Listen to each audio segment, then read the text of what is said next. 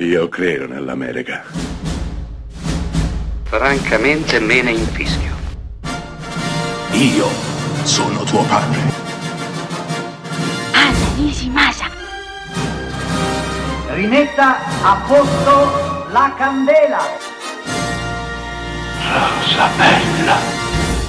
Dovendo dedicare delle puntate all'horror e ad Halloween che sta arrivando, non posso sottrarmi di parlarvi di Halloween proprio, diretto dal maestro John Carpenter nel 1979. Film importantissimo, film che ha canonizzato le regole dello slasher. Cos'è lo slasher? È un sottogenere dell'horror.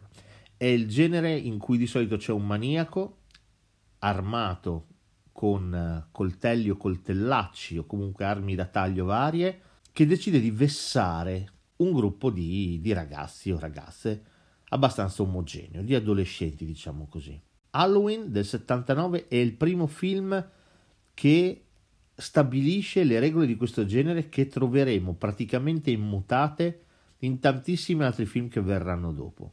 Halloween non è solo questo, Halloween è un bellissimo thriller, se volete, più che un horror, che spaventa in quanto mette tensione, ma di certo non, non abbonda in, in scene efferate o insopportabili.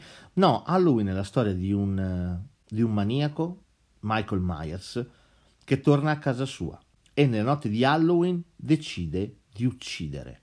Ecco tutto qua. Ma il film è importante per come è girato, per la perizia con la quale è girato. Inizia con un piano sequenza che già è un omaggio a Hitchcock, che è di una bellezza esagerata ed è un piano sequenza dalla parte del killer, che bambino arriverà ad uccidere la sorella. Halloween è uno dei film più importanti della storia del cinema thriller in generale. Ha dato il via a tutta una serie di, di copiature, scoppiazzature che ancora oggi fanno parte della storia del cinema. Carpenter con questo film decide di regalarci un tassello importantissimo.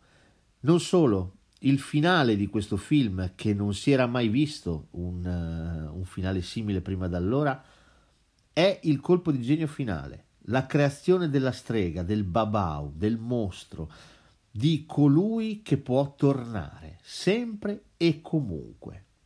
Di fatto il finale di Halloween non è un finale, non è una fine, ma probabilmente è un inizio.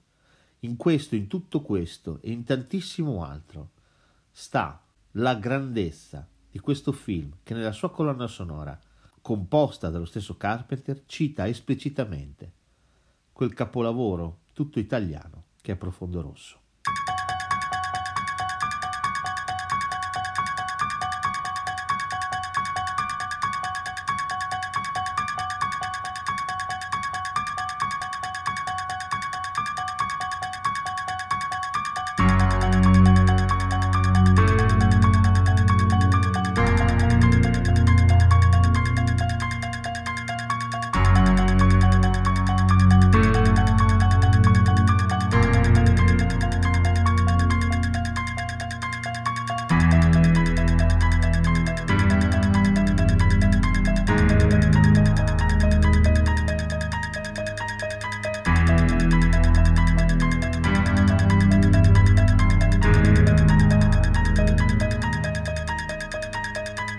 Bye.